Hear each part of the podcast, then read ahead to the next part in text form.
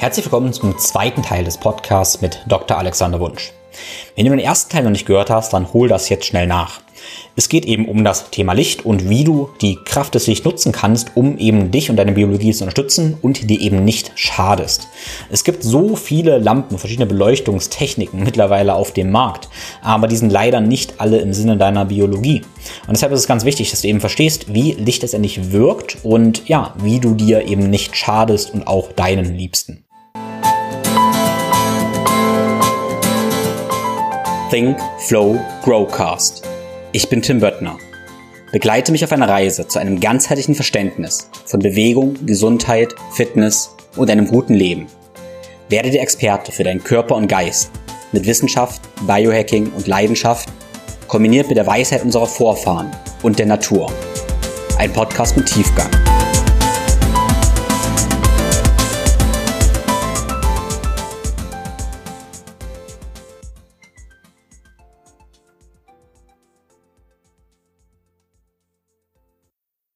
Ich finde das Wissen super, super wertvoll, weil Licht eben die Grundlage für alles Leben ist. So. Ohne Licht findet keine Photosynthese statt, ohne Photosynthese gibt es endlich kein Leben. Ja? Weil Pflanzen brauchen eben Licht und wir brauchen letztendlich Pflanzen, weil ja, sonst würden wir eben nicht leben. Also die Bedeutung des Licht ist eben gar nicht ähm, überzubewerten. Gut, wir sprechen über eine ganze Menge Produkte und Empfehlungen, eben verschiedene Lampenarten und die habe ich dir alle in den Shownotes verlinkt. Alexander hat mir eine ganze Menge Links geschickt, die ich dir eben verlinkt habe an verschiedene Lampen, die ich nutze, die Alexander, Lunch, äh, Alexander nutzt, die eben empfehlenswert sind. Der Podcast hat, wie gesagt, ja zwei Teile, ist ziemlich ausführlich und falls du daran interessiert bist, eben meine Takeaways und Einsichten zu bekommen, dann findest du die im Premium Podcast Feed in der ThinkFlow Community.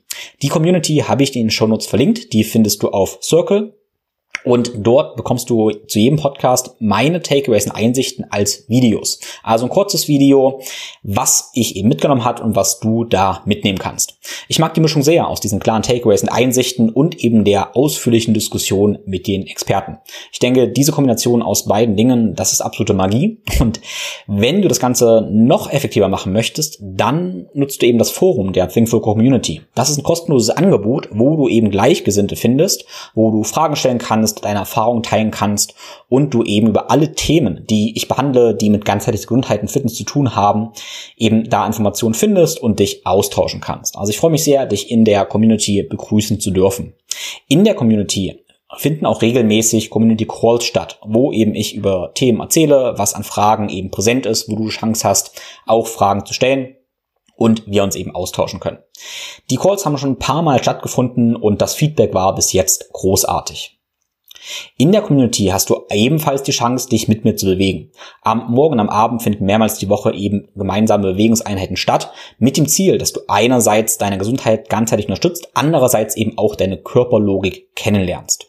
Und Körperlogik kennenlernen, das ist ein großes Anliegen von mir. Dafür bekommst du eine ganze Menge Wissen von mir. Andererseits in meinen Online-Kursen und Workshops möchte ich dir aber nicht nur Wissen vermitteln, sondern eben Erfahrung vermitteln, sodass du der Experte für deinen Körper und Geist wird wirst. Dafür lade ich dich eben einmal zu meinen Offline-Workshops ein. Der nächste Offline-Workshop findet im November in Leipzig und in der Schweiz statt. Oder eben auch zu meinen Online-Workshops. Dieses Jahr wird auch noch ein Online-Live-Workshop stattfinden. Oder wenn du jetzt direkt starten möchtest, dann kaufst du dir einen meiner Online-Kurse, wie zum Beispiel den Holistic Mobility Online-Kurs. Bevor es losgeht, möchte ich mich noch den Sponsor für diese Episode bedanken. Und das ist Everydays aus Berlin. Ich bin ein großer Fan von Everydays, nicht nur, weil die Produkte großartig sind, sondern auch, weil ich das Team gut kenne und voll in dem Team stehe. Neues Produkt, was ich super finde, ist Wake Up. Wake Up ist nicht stimulieren, sondern es ist ein Fettpulver, könnten wir so sagen, was ich sehr gerne in meinen Kaffee einrühre. Ein Bestandteil ist MCT-Fettpulver, was eben Fett ist, was den Vorteil hat, dass es dir einmal schnell Energie liefert, ohne deinen Blutzuckerspiegel zu erhöhen, andererseits eben die Aufnahme von Koffein etwas hemmt, diese Spitzen rausnimmt, sodass ich davon kein Koffein flattern habe. Außerdem haben wir Akazienfasern drin, was eben Ballaststoffe sind und sehr, sehr gut für dein Mikrobiom ist, vor allem falls du dich eben auch irgendwie ketogen ernährst oder intermittierend fastest.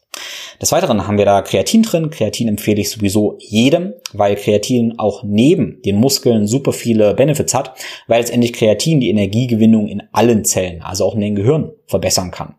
Des Weiteren finden wir eben da Cholin, und ein paar andere Stoffe, die sehr gut für dein Gehirn sind. Wenn ich also Wake Up dieses MCT und Ballaststoffpulver in meinen Kaffee einrühre, habe ich eine super gute konstante Energie. Was ich dazu noch gerne mache, ist eben die essentiellen Aminosäuren von Everydays, die Smart Protein dazu zu nehmen, die mich eben super gut durch den halben Tag bringen und ich kann sehr, sehr gut fokussiert arbeiten. Probier also diesen Stack sehr, sehr, sehr gerne mal aus und dafür darfst du den Code ThinkFlowGrow10 benutzen. Alles klein zusammen, ThinkFlowGrow10. Und du sparst damit eben 10% mit deinem Einkauf bei Everydays. Ähm, jetzt frage ich natürlich, wenn ich jetzt draußen bin, ähm, mit T-Shirt und Kleidung, ähm, inwiefern, ähm, also inwiefern reduziere ich die Effekte vom natürlichen Sonnenlicht, wenn ich eben mit Kleidung draußen spazieren gehe? Mhm. Wie viel kommt durch? Ja. Ähm, von der UV-Strahlung kommt dann nur noch ganz wenig durch. Also es ist schwierig mit einem normalen, unter einem normalen T-Shirt einen Sonnenbrand zu kriegen. Mhm. Aber von der Nahinfrarotstrahlung kommt noch relativ viel an. Das mhm. heißt also, es kommt, wenn ich sowas, wenn ich Kleidung trage, kommt es in einer ähnlichen Weise zu einer Verschiebung, wie wir sie jetzt zwischen dem ungefilterten Sonnenlicht und Feuer haben. Das heißt also, die, je kurzwelliger die Strahlung ist, umso mehr wird sie abgeblockt und je langwelliger sie ist, äh, solange es sich eben um Nahinfrarot handelt, umso weniger wird sie im Prinzip äh, ausgefiltert oder abgeblockt. Mhm. Okay, also wenn ich mit T-Shirt draußen bin, habe ich praktisch die regenerierenden Effekte des Rotlichts, Weiterhin aber durchaus jetzt nicht die Vitamin D bildenden Vitamin Anteile vom UV. Habe ich dann nicht, ja. Ah, okay. Wenn ja. es halt um die um die volle Wirkung des Sonnenlichts geht, dann muss man halt die Haut möglichst ungeschützt äh, und unbedeckt der Sonne aussetzen. Und das muss man dann halt nach den hoffentlich mittlerweile immer bekannter werdenden Regeln tun, dass man eben die Haut quasi schrittweise ähm, und intervallartig an das Licht gewöhnt. Hm. Also Jetzt sagst du hoffentlich bekannt. Ich, ich vermute mal, also mir sind die bekannt, weil ich deine Arbeit folge, aber ich denke, den meisten ist das nicht bekannt. Und ich muss mhm. sagen, also ich mache halt auch im Winter, ich träge auch da viel Sonne schon, ich bin halt viel um und draußen, gewöhne mich langsam dran. Ich denke, ich ernähre mich so, dass ich auch noch einen Schutz davor habe und kriege dadurch auch eigentlich keinen Sonnenbrand. Aber mhm. ich höre eben von ganz, ganz vielen, ja, sie gehen eben in die Sonne und kriegen sofort Sonnenbrand. Also was sind denn so Regeln, um sich eben dran zu gewöhnen? Also das Wichtigste ist, glaube ich, an der Stelle mal zu sagen, dass jetzt die Jahreszeit anfängt, wo der Sonnenbrand immer unwahrscheinlicher wird. Das ist aber auch dann die Jahreszeit, äh, wo es praktisch kaum noch möglich ist, eine Vitamin D-Bildung äh, herbeizuführen, außer man befindet sich jetzt im Hochgebirge je höher man kommt, also in, in, in 2000, 3000, 4000 Meter Höhe, da besteht ganzjährig die Gefahr für einen Gletscherbrand, für einen Sonnenbrand. Aber jetzt bei uns in den, in den Niederungen in Mitteleuropa sprechen wir hier vom Vitamin D Winter, weil die Sonne nicht mehr den Winkel erreicht, äh, um genügend UVB-Strahlung mit sich zu führen, um jetzt Vitamin D zu bilden. Und der Moment, wo kein Vitamin D gebildet werden kann, äh, ist auch die Voraussetzung für einen Sonnenbrand nicht mehr gegeben, weil die beiden Effekte sind miteinander gekoppelt. Vitamin D-Bildung findet praktisch im selben Spektralbereich statt, wo auch die Sonnenbrandbildung, also die Erythembildung stattfindet. Deswegen ist es eigentlich sogar eine ganz clevere Sache, weil in dem Moment, wo ich einen Sonnenbrand krieg, sagt mir mein Körper, du hast es jetzt übertrieben. Und ähm, dadurch hätte zunächst mal jeder Mensch die Möglichkeit, seine individuelle Schwelle kennenzulernen, weil dieses rote Wannlämpchen in Form der Schmerzen in der Haut sich irgendwann meldet. Aber das wissen wir heute ja genau. Einen Sonnenbrand sollte man natürlich grundsätzlich vermeiden. Und deswegen ist es, sag ich mal, wenn wenn ich jetzt in Urlaub gehe und war die ganze Zeit hier in einer, in einer Umgebung, wo ich keine Zeit hatte, in die Sonne zu gehen oder wenn jemand berufstätig ist, dann kann er eben nur in den Abendstunden rausgehen und da ist die Sonne ebenfalls wieder so schwach. Also immer dann, wenn, wenn ich jetzt stehe, aufrecht stehe und hm, die Sonne scheint, dann wirft mein Körper ja einen Schatten. Und wenn der Schatten länger ist, als ich selbst hoch bin, in dem Moment ist nicht mehr genügend UV-Strahlung da, um Vitamin D zu bilden, aber die Gefahr für einen Sonnenbrand ist auch geringer. Und wenn der Schatten halt kürzer wird, dann muss ich aufpassen. Und äh, wenn jemand mit untrainierter Haut dann für, sagen wir mal, eine halbe Stunde oder Stunde in die Sonne geht, dann kann er davon ausgehen, dass er da schon erste Anzeichen von einem Sonnenbrand bekommt. Das hängt dann von individuellen Faktoren ab.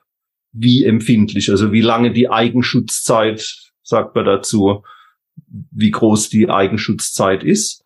Ob das 15 Minuten sind. Es gibt Menschen, die so dem keltischen Hauttyp äh, eher entsprechen. Hauttyp 1 mit grünen Augen, äh, mit roten Haaren und so einer hellen, also nicht wirklich sichtbar pigmentierten Haut. Das wäre ein Hauttyp 1. Die sind meistens sehr sonnenempfindlich. Und je dunkler Haut und Haare und auch die Pupillen sind, umso eher kann man dann davon ausgehen, dass diese Eigenschutzzeit länger ist. Aber ich empfehle eben ähm, den gerade den Aufbau der Sonnentoleranz lieber ein bisschen langsamer zu machen, weil alle fünf Minuten, die man heute zu lange in der Sonne war, hat man am nächsten Tag dann wieder Probleme oder eigentlich müsste man dann am nächsten Tag pausieren und der Sonne, äh, der Haut die Gelegenheit geben, sich wieder vollständig zu regenerieren. Und deswegen ist es eigentlich am sinnvollsten, man geht am ersten Tag fünf, maximal zehn Minuten in die Sonne. Und wenn man das gut vertragen hat, dann kann man eben die Dauer äh, die Expositionszeit am nächsten Tag entsprechend steigern um fünf oder maximal auch wieder zehn Minuten. Und ähm, wenn man das so macht, hat man nach wenigen Tagen eigentlich schon eine ganz vernünftige Eigenschutzzeit aufgebaut. Wenn man allerdings jetzt plant, sagen wir mal, man, hat nur fünf Tage Urlaub, äh, fliegt auf Mallorca und äh, dann reicht die Zeit natürlich nicht, um sich vernünftig an die Sonne zu gewöhnen, dann ist es, wenn man vorhat, die ganze Zeit am Strand dort zu sein, halt doch immer noch die bessere Wahl, wenn man irgendeine Sonnencreme verwendet. Mhm. Aber im Sinne jetzt der medizinischen Vorteile von Sonnenlicht, äh, muss man halt sagen, ist die Verwendung von Sonnencreme äh, eher als grundsätzlich äh, hinderlich und eher einschränkend zu bewerten. Hm. Ja, da habe ich gleich noch eine Frage dazu. Mit der, mit der Sonnenadaptation finde ich auch ein bisschen merkwürdig, was da oft ähm, gemacht würde, wird. Äh, weil ich erzähle immer so, ähm, wenn ich jetzt, ich komme ja auch nicht auf die Idee, einen Marathon zu laufen, wenn ich davor ein Jahr keinen Sport gemacht habe. Und das machen aber gefühlt Menschen, die nie in die Sonne gehen und dann anfangen, eine Stunde sich in die Sonne zu legen. Mhm. Genau, das würde ich beim Training ja genauso wenig machen. Natürlich habe ich einen unglaublichen Muskelkater und verletze mich wahrscheinlich. Aber mhm. ich würde ja auch langsam mein Laufpensum steigern, um einen Marathon zu laufen. Genau. So, so sehe ich das auch. Das ist ein, eine sehr schöne Analogie. Und ähm, wenn man jetzt mal genau anschaut, die zum Beispiel gibt ja Untersuchungen, die verschiedene Arten von Hautkrebs mit verschiedenen Jobprofilen hm, korrelieren. Und da ist es eben so, dass BüroarbeiterInnen ein höheres Hautkrebsrisiko haben als Menschen, die zum Beispiel Landschaftsgärtner sind oder Bauarbeiter am, im Straßenbau. Äh, das heißt also, die dauerhaft, der dauerhafte Aufenthalt in der Sonne ist im Prinzip aus der Betrachtungsweise heraus weniger problematisch, als wenn ich jetzt die ganze Arbeitswoche über im Büro hock und dann, äh, sagen wir mal, meinen Sonnenhungerversuch an dem äh, einzigen Tag, jetzt Sonntag, hat dann die Sonne geschienen und dann gehe ich da fünf Stunden in die Sonne.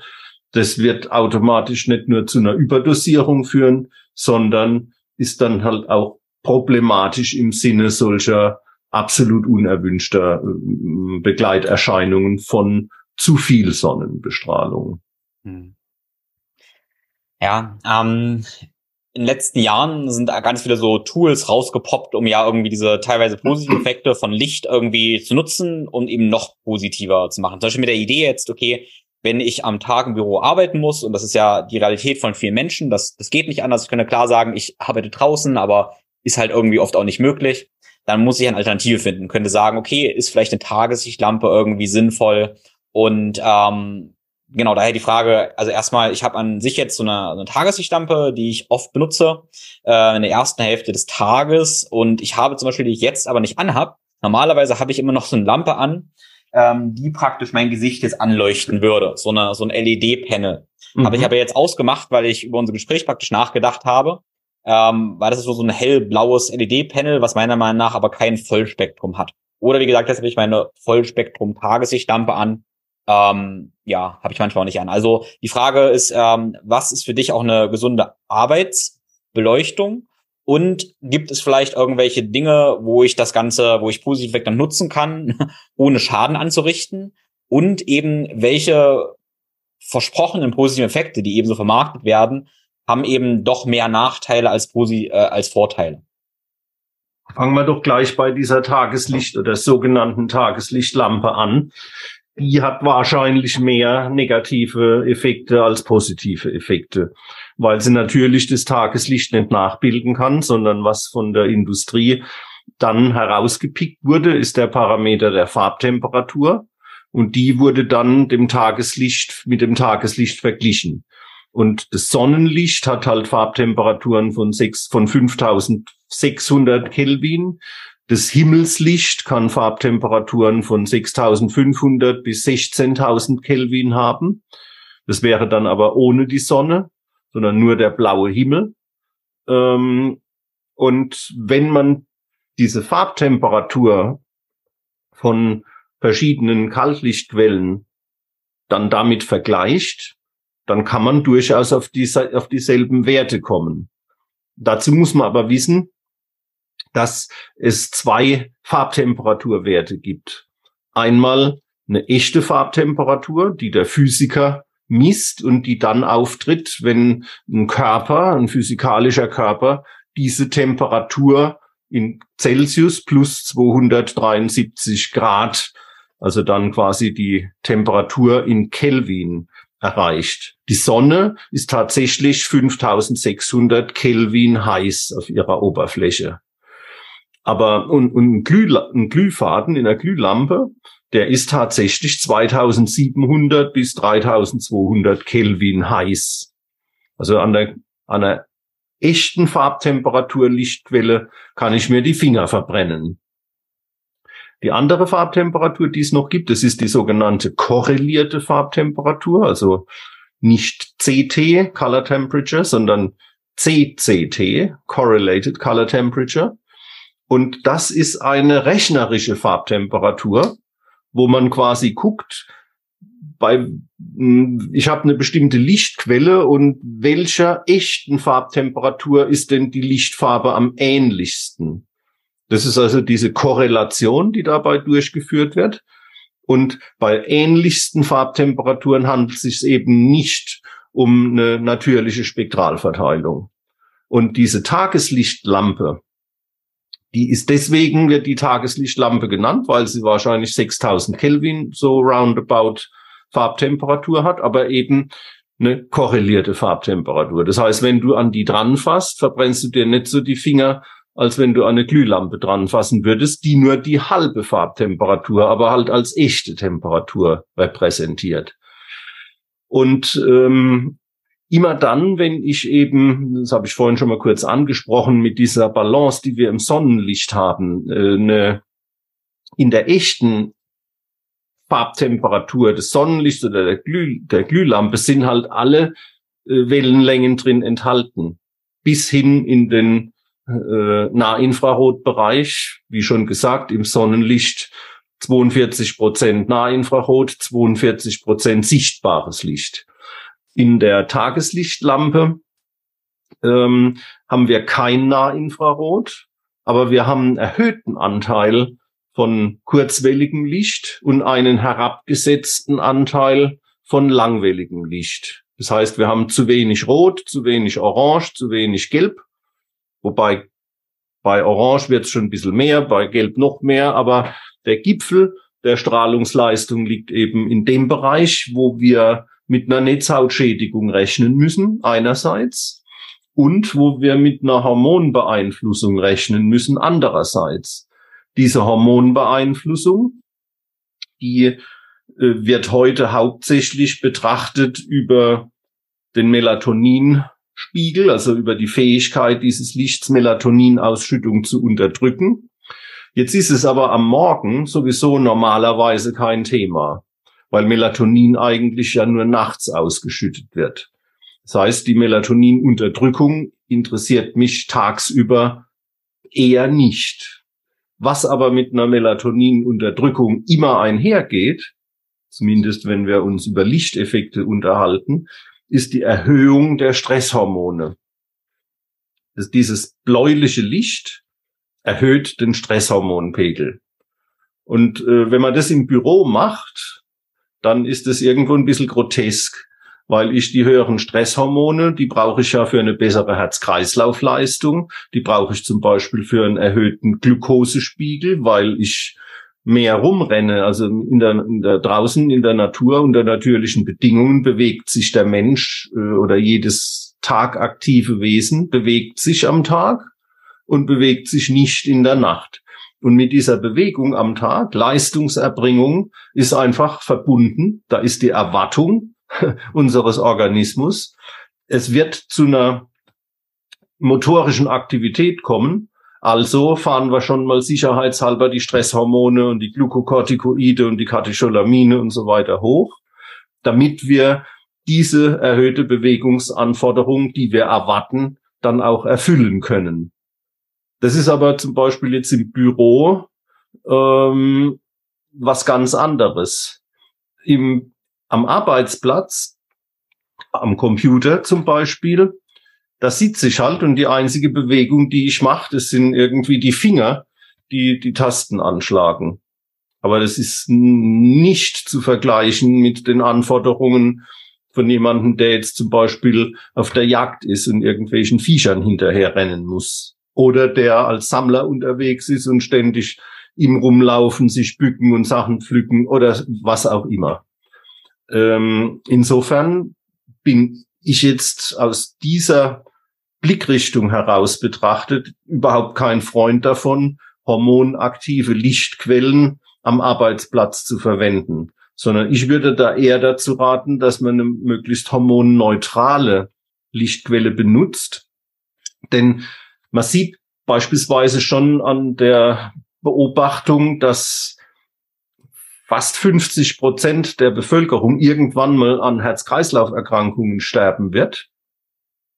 Und wie viele Menschen, äh, die jenseits der 40 sind, schon anfangen, irgendwelche Blutdrucksenker beispielsweise zu nehmen. Das Herz-Kreislauf-Erkrankungen, die machen einen ganz großen Anteil aus. Und die sind meistens, ein hoher Blutdruck zum Beispiel, der ist dann die Ursache für äh, Herzschäden, ist die Ursache für äh, Folgeerscheinungen eben im Sinne der äh, Transparenz von Kapillaren, des Stoffwechsels, der Beeinträchtigung des Stoffwechsels, äh, Herzinfarkte, Schlaganfall, Gefäßverstopfungen und so weiter und so fort, sind Langzeitkonsequenzen von einem Dauer, zu hohen Dauerpegel der Stresshormone. Hm. Metabolisches Syndrom, also alles, was man da in die Richtung eben diskutieren muss, ist letzten Endes vergesellschaftet mit äh, einer hohen systemischen Stresslast. Hm. Und wenn das Licht so ungünstig gewählt wird, dass es diese systemische Stresslast weiter erhöht, dann ist es halt kontraproduktiv.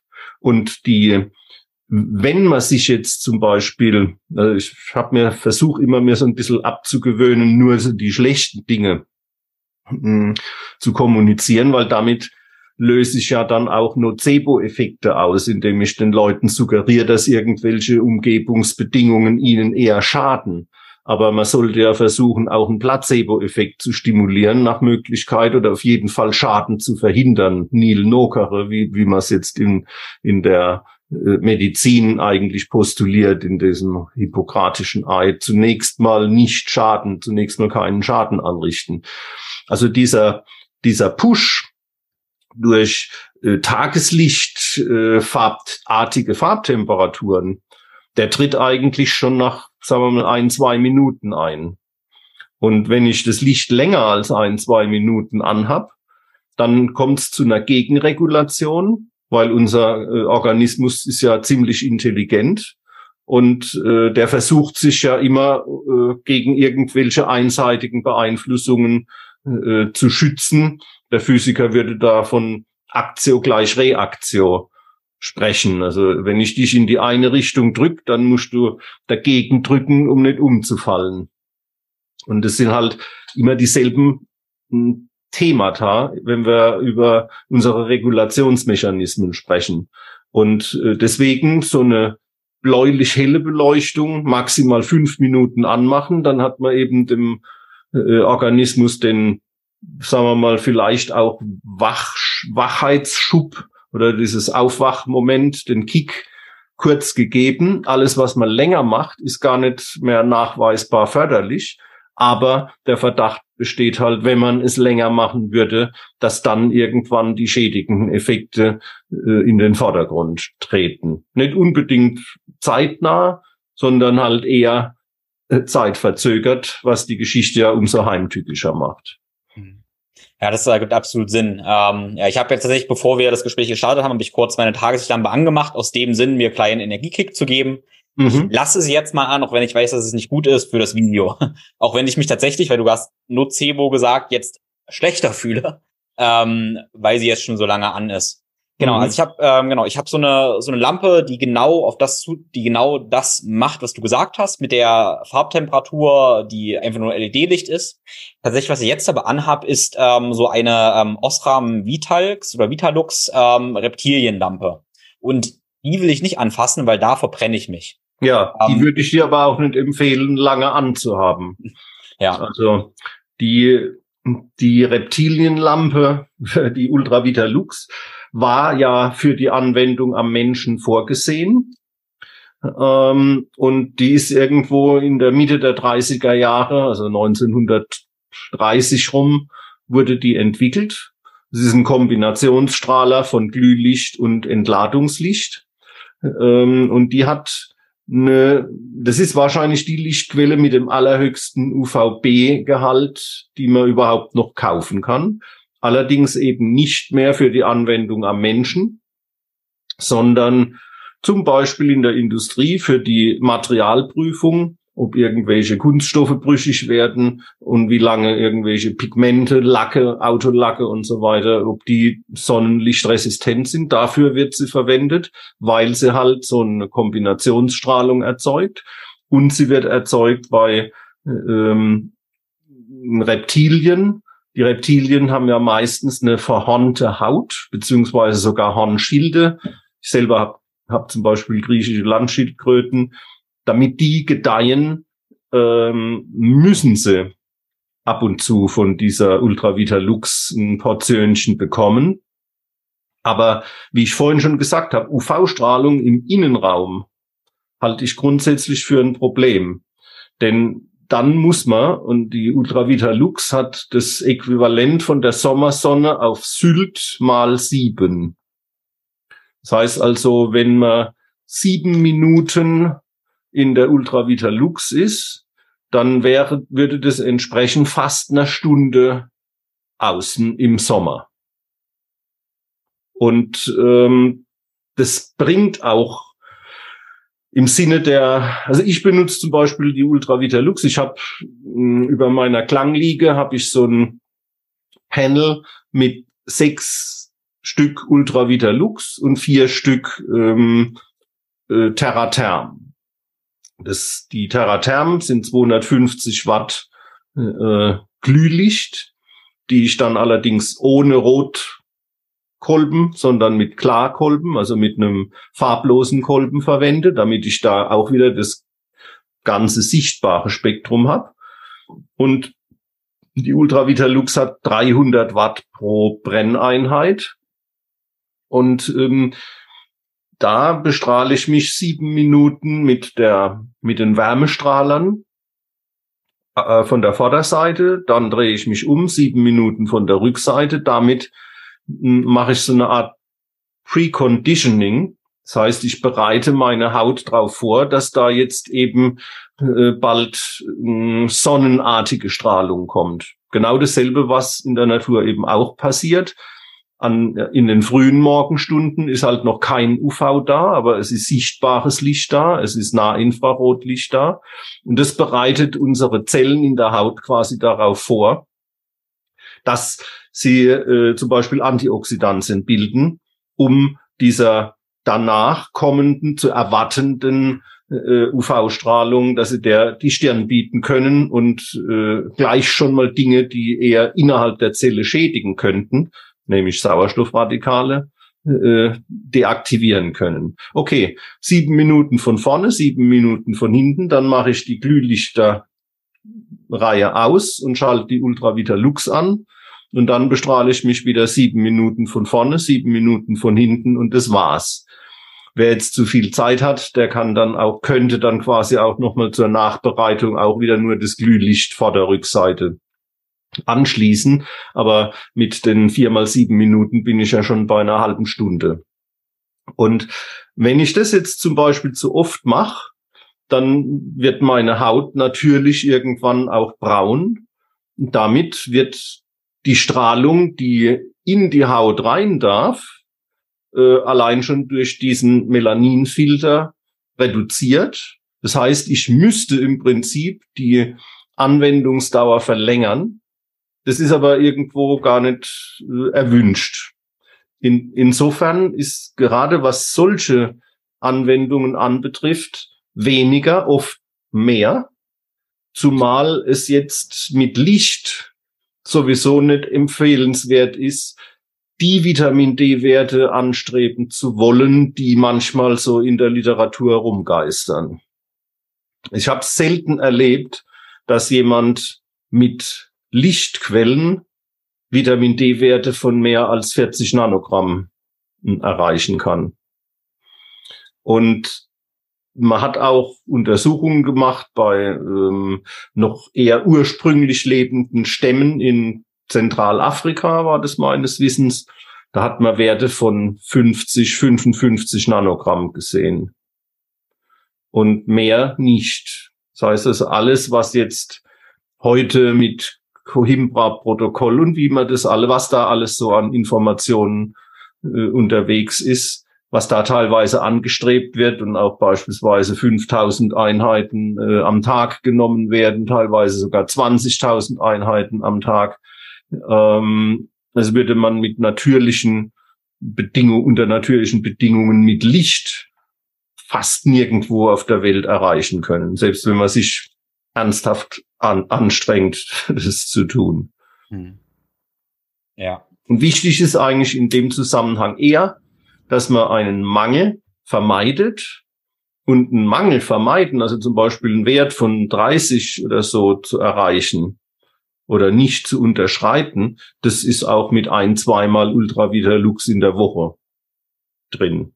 Mhm. Also ein, Mangel zu vermeiden, da brauche ich im Prinzip eher wenig UV und um jetzt auf so heroisch hohe Werte zu kommen, da brauche ich eigentlich viel zu viel UV, mhm. als dass es noch als gesund äh, bewertet werden könnte. Ja. Ja, spannend. Ähm, also wenn wir jetzt sagen, okay, für fürs Arbeiten ist eine Tageslichtlampe ähm, keine gute Idee, vielleicht kurz ist Energiekick oder so, aber nicht länger als diese fünf bis 15 Minuten, sagen wir einfach mal. Okay, und jetzt, wenn ich auch vom Rechner bin, habe ich ja trotzdem vom Monitor eben auch Blaulichtstrahlung. Ne? Mhm. Ähm, was würdest du da machen? Hier auf das Thema vielleicht auch Blaulicht-Blockerbrillen, ob das, wann das Sinn ergeben könnte, ob das auch am Tag dann Sinn ergeben könnte oder wie wir allgemein praktisch ähm, ja mit Monitoren umgehen. Genau, was da deine äh, Praktik zu ist. Also ich halt die Blaulichtschutzbrillen. Ich bin ja auch äh, an der Stelle ist es angebracht, dass ich einen Disclaimer äh, bringe. Mhm. Ich bin wissenschaftlicher Berater der Firma Innovative Eyewear, äh, die als Pionier des Blaulichtschutzes in Europa eigentlich gelten kann, weil wir das schon seit äh, deutlich über zwölf Jahren machen. Und mh, der Blaulichtschutz über Brillen ist deswegen zu bevorzugen, weil man ihn sehr viel genauer steuern kann. In dem Sinn, wenn ich zum Beispiel über Bildschirmprogramme, EFLAX oder Iris oder wie die heißen, äh, die Blauzacke wegbekommen möchte, dann ende ich bei irgendwelchen Biohacker Rot-Einstellungen, wo zum Beispiel überhaupt keine Farbdiskriminierungen, keine Farbunterscheidungen mehr möglich sind. Jetzt ist aber die Farbwahrnehmung zum Beispiel im zwischenmenschlichen Bereich sowieso total wichtig, aber es ist auch in der beispielsweise bei der Codierung von Informationen, von Bildschirminhalten wichtig. Ähm, jemand, der ein Foto bearbeitet, farblich bearbeitet, der kann in der Zeit eigentlich sowieso überhaupt keinen Blaulichtschutz gebrauchen, weil er natürlich eine ausgewogene Farbverteilung braucht. Aber um die Netzhaut effektiv vor Blaulicht zu schützen, muss ich am Bildschirm an sich die Blauanteile so weit wie möglich rausfiltern, weil am Bildschirm ja die regenerativen Rot- und Nahinfrarotanteile fehlen. Das heißt, wir haben es am Bildschirm mit einer anderen Bedingung zu tun als in der Natur. In der Natur kann ich, habe ich mehr Blaulicht ähm, als im Kunstlicht, aber ich habe eben auch ein fettes Brett an äh, Nahinfrarot, also an Reparaturstrahlung mit drin. Das fällt halt beim Bildschirm komplett weg. Und deswegen ist es auch wichtiger, umso konsequenter das Blaulicht äh, auszufiltern. Und das kann man am besten steuern bei noch relativem Erhalt der Farbdifferenzierungsmöglichkeiten mit solchen individuell dann ausgewählten äh, Blaulichtschutzbrillen. Dann ist die Frage am Tag, äh, wie viel Blaulichtschutz und wie viel in der Nacht. Also man sieht schon auch hier, dass eine äh, dass da unterschiedliche Anforderungen existieren. Es hängt dann zum Beispiel auch noch davon ab, wie alt ist die Person, die am Bildschirm arbeitet. Je jünger, da sprechen wir jetzt zum Beispiel von Kindern, äh, je jünger ein Mensch ist, umso höher ist die Blaulichtsensitivität aufgrund der ähm, wasserklaren Augenlinse. Die Augenlinse wird ja im Laufe des Lebens immer gelber, was eigentlich kein so großes Problem darstellt. Sie wird aber oft auch trüber. Und das ist dann das, was man als grauen Star bezeichnet, der dann eben auch durch einen, einen Linsentausch gegen eine Implantatlinse meistens behandelt wird.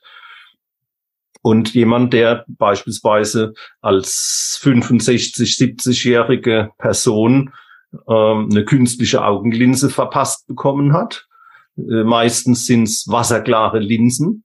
Solche Menschen laufen praktisch mit einer alten Netzhaut und einer Augenlinse von einem Neugeborenen rum. Und das passt auch wieder nicht so richtig zusammen, weil die ganz jungen Menschen haben in der Makula, das ist die Stelle des schärfsten Sehens, noch, auch noch die höchste Konzentration an, an Lutein. Das ist so ein gelbes Pigment, was diese Makula gelb macht und ihr den Namen verleiht, Makula lutea. Und je älter man wird, umso blasser wird diese Stelle des schärfsten Sehens, umso wichtiger ist dann eigentlich der Blaulichtschutz, der natürlicherweise durch die immer gelber werdende Linse zur Verfügung gestellt wird. Wenn die Linse aber dann rauskommt, dann sollte man eben auch in solchen Fällen darauf achten, äh, konsequent Blaulichtschutz zu betreiben. Hm. Okay, gut. Also am Tag leichte Blaulichtblockerbrille, am Abend lieber eine stärkere. Genau.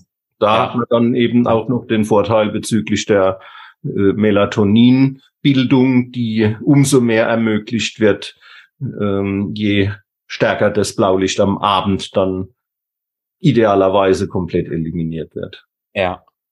Ja, ja, ich weiß, wir, wir sprechen schon eine ganze, ganze Weile und ich weiß, du hast vielleicht noch einen Termin, aber ein, zwei Dinge habe ich noch. Haben wir noch ein paar Minuten Zeit?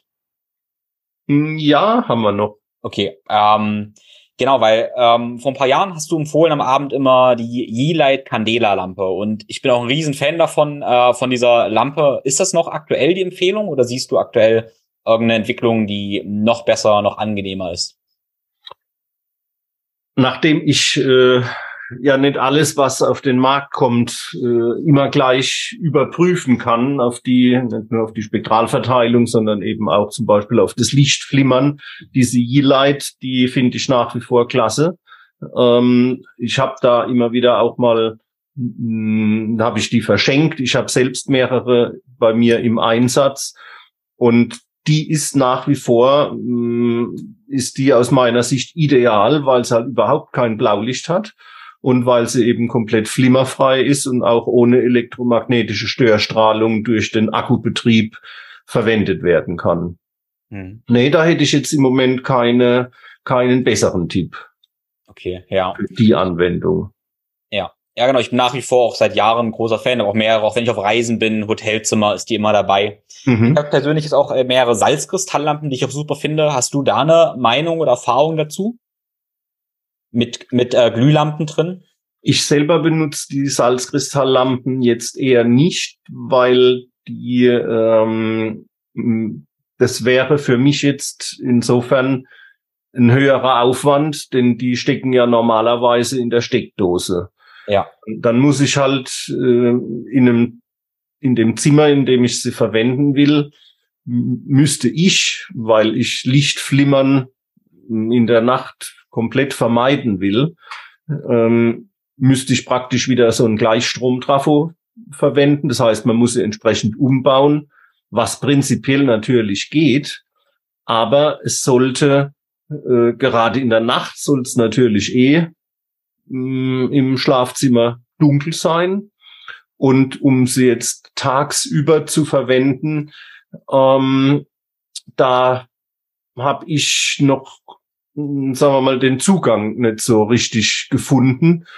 Kristalle, wenn ich die, und zwar in verschiedenen Bereichen, in zum Beispiel in meinem Wohnzimmer oder so, da ist schon der ein oder andere Kristall, da steht zum Beispiel ein Fluorid, da ist ein großer Bergkristall und so. Aber die werden bei mir dann jetzt nicht durch netzbetriebene Glühlampen aktiviert, sondern einfach durch das Umgebungslicht. Hm. Ja. Ah, okay, habe ich das richtig verstanden, weil meine hat einfach eine Glühlampe jetzt drin, aber wenn ich es optimal gestalten will, sollte ich irgendwie einen Gleichrichter eigentlich davor packen noch.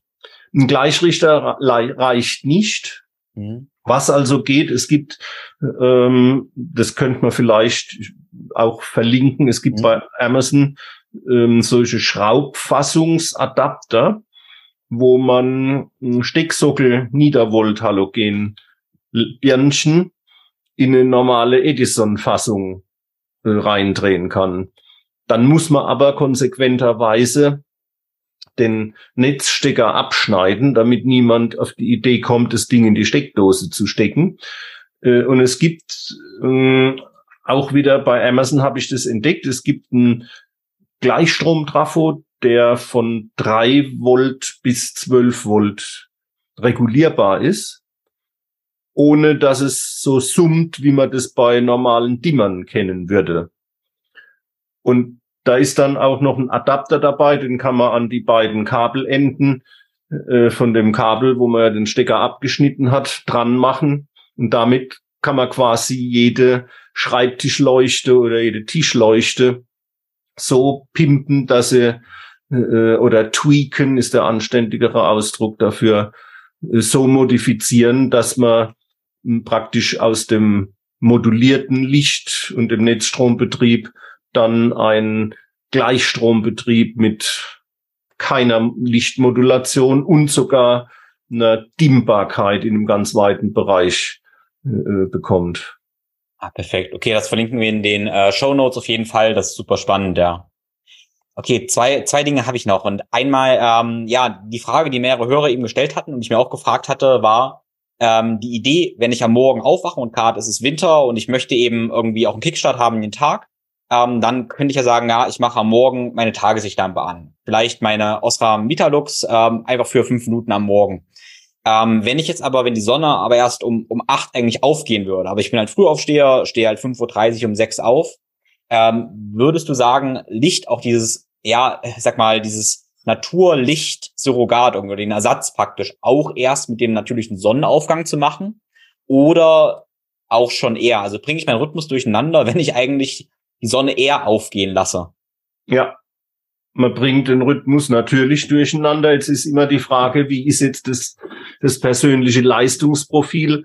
Ähm, das kann man mal eine Zeit lang machen, aber ich finde, dauerhaft sollte man es nicht machen, weil sonst bringt man sich nicht nur hm, den Tag-Nacht-Rhythmus durcheinander, sondern eben auch die saisonalen Anpassungs-Aspekte. Ähm, wir haben ja zirkadiane, ähm, infradiane und ultradiane Zyklen. Das heißt also, was etwa ein Tag lang ist, dann die Sachen, die kürzer sind als ein Tag und regelmäßig stattfinden und die Sachen, die länger wären als ein Tag, da gehören zum Beispiel diese saisonalen Schwankungen mit dazu. Und ähm, da wäre ich vorsichtig. Und wo ich auch noch mal gerade jetzt bezüglich der Ultravita Lux zur Vorsicht raten möchte, diese Wirkungen, über die wir jetzt bei dem blau angereicherten Licht sprechen. Im Übrigen, man kann zum Beispiel genauso mit einem LED-Panel oder mit einer Terratherm, also einer 250 Watt äh, Glühlampe, die eben keinen Rotglaskolben hat, sich morgens gerade im Winter bestrahlen. Da kriegt man ein bisschen Wärme äh, direkt als Wärmestrahlung und hat die äh, Netzhaut schonende Strahlung und es ist trotzdem helles Licht. Also sowas wäre auch eine Möglichkeit, weil bei der Ultravita Lux sollte ich tunlichst die Augen geschlossen halten, weil sonst schädige ich mir zum Beispiel die Augenlinse.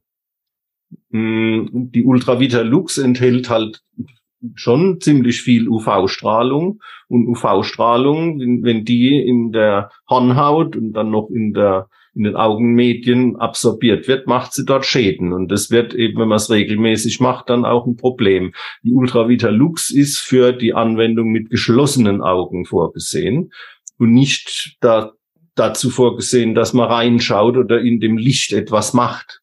Insofern verzichte ich bei der Ultravita Lux eigentlich genau auf diese okularen beziehungsweise visuellen Effekte. Denn ich verzichte auf den visuellen Signalweg, der ja genau derjenige ist, der mit den Stresshormonen, der mit der Unterdrückung von Melatonin und so weiter verbunden ist. Hm. Und daher ist die äh, aus meiner Sicht dafür überhaupt nicht geeignet. Hm. Okay, das ergibt absolut Sinn, ja. Okay, ähm, ein, du hast ganz am Anfang Mond angesprochen. Und das fand ich ja interessant, dass wir oft sagen, ah, wir wollen es in der Nacht absolut dunkel haben. Und wenn dann aber Mond scheint und auch noch Vollmond ist, dann ist es ja erstaunlich hell. Ja. Ähm, erstmal, inwiefern beeinflusst praktisch der Mond? Ich weiß, das ist ein riesiges Thema. Vielleicht nur ein, zwei Aspekte dazu. Inwiefern beeinflusst der Mond unseren Rhythmus und muss es denn in der Nacht dann wirklich dunkel sein? Oder warum gibt's dann sowas wie, ein, wie einen hellen Mond, wie einen Vollmond? Ja, es muss ja in der Nacht nicht wirklich dunkel sein, sondern dieses möglichst dunkel in der Nacht bezieht sich zum Beispiel auf alle Kunstlichtquellen, also auf Leuchten, die man Babys oder kleinen Kindern ins Schlafzimmer stellt, ähm, damit sie nicht heulen oder plärren oder irgendwie unruhig sind, sich orientieren, weil sie vor der Dunkelheit Angst haben oder sonst was. Da würde ich halt eher Märchen vorlesen, wo die Dunkelheit und Höhlen und was weiß ich jetzt keine Angst, sondern eher äh, das eine, eine positive Attribuierung haben, damit man nicht eine Angst vor der Dunkelheit implantiert, die gar nicht äh, naturgesetzmäßig vorhanden sein muss. Ähm, also zum Beispiel würde ich eine Dunkelheit, also eine Abschirmung von Straßenlaternen-Eintrag absolut empfehlen. Aber es ist das Natürlichste. Und wenn ich jetzt in, in einer Umgebung lebe, wo die einzige Helligkeit in der Nacht dann vom Mond kommt. Ich habe zum Beispiel ein Schlafzimmer, das geht Richtung Süden und da mm, zieht der Mond seine Bahnen und ich würde den Teufel tun und irgendwie den Rollladen runterlassen, weil ich möchte natürlich mitkriegen, wenn es draußen in der Nacht heller ist als sonst. Und ich möchte genauso gut mitkriegen, wenn es morgens mm, beginnt hell zu werden und abends beginnt dunkel zu werden. Also die natürlichen Rhythmen äh, sehe ich überhaupt nicht als Problem an, sondern wenn wir eingreifen in diese natürlichen Rhythmen mit Kunstlichtquellen, Straßenlaternen, unnötiger Beleuchtung im Raum, irgendwelche blauen LEDs, die von der Stereoanlage abstrahlen oder sonst sowas. Das sind Sachen, die sind kritisch zu betrachten, aber die natürlichen Quellen, Lichtquellen, sehe ich kein Problem damit, eher im Gegenteil. Okay, das heißt praktisch, wenn ich in der Stadt wohne und ganz viel Straßenlaternen habe, dann Verdunklungsvorhänge machen. Wenn ich aber auf dem Land wohne, alles dunkel ist, dann kann ich auch die Vorhänge offen lassen, wenn nur Mond da ist.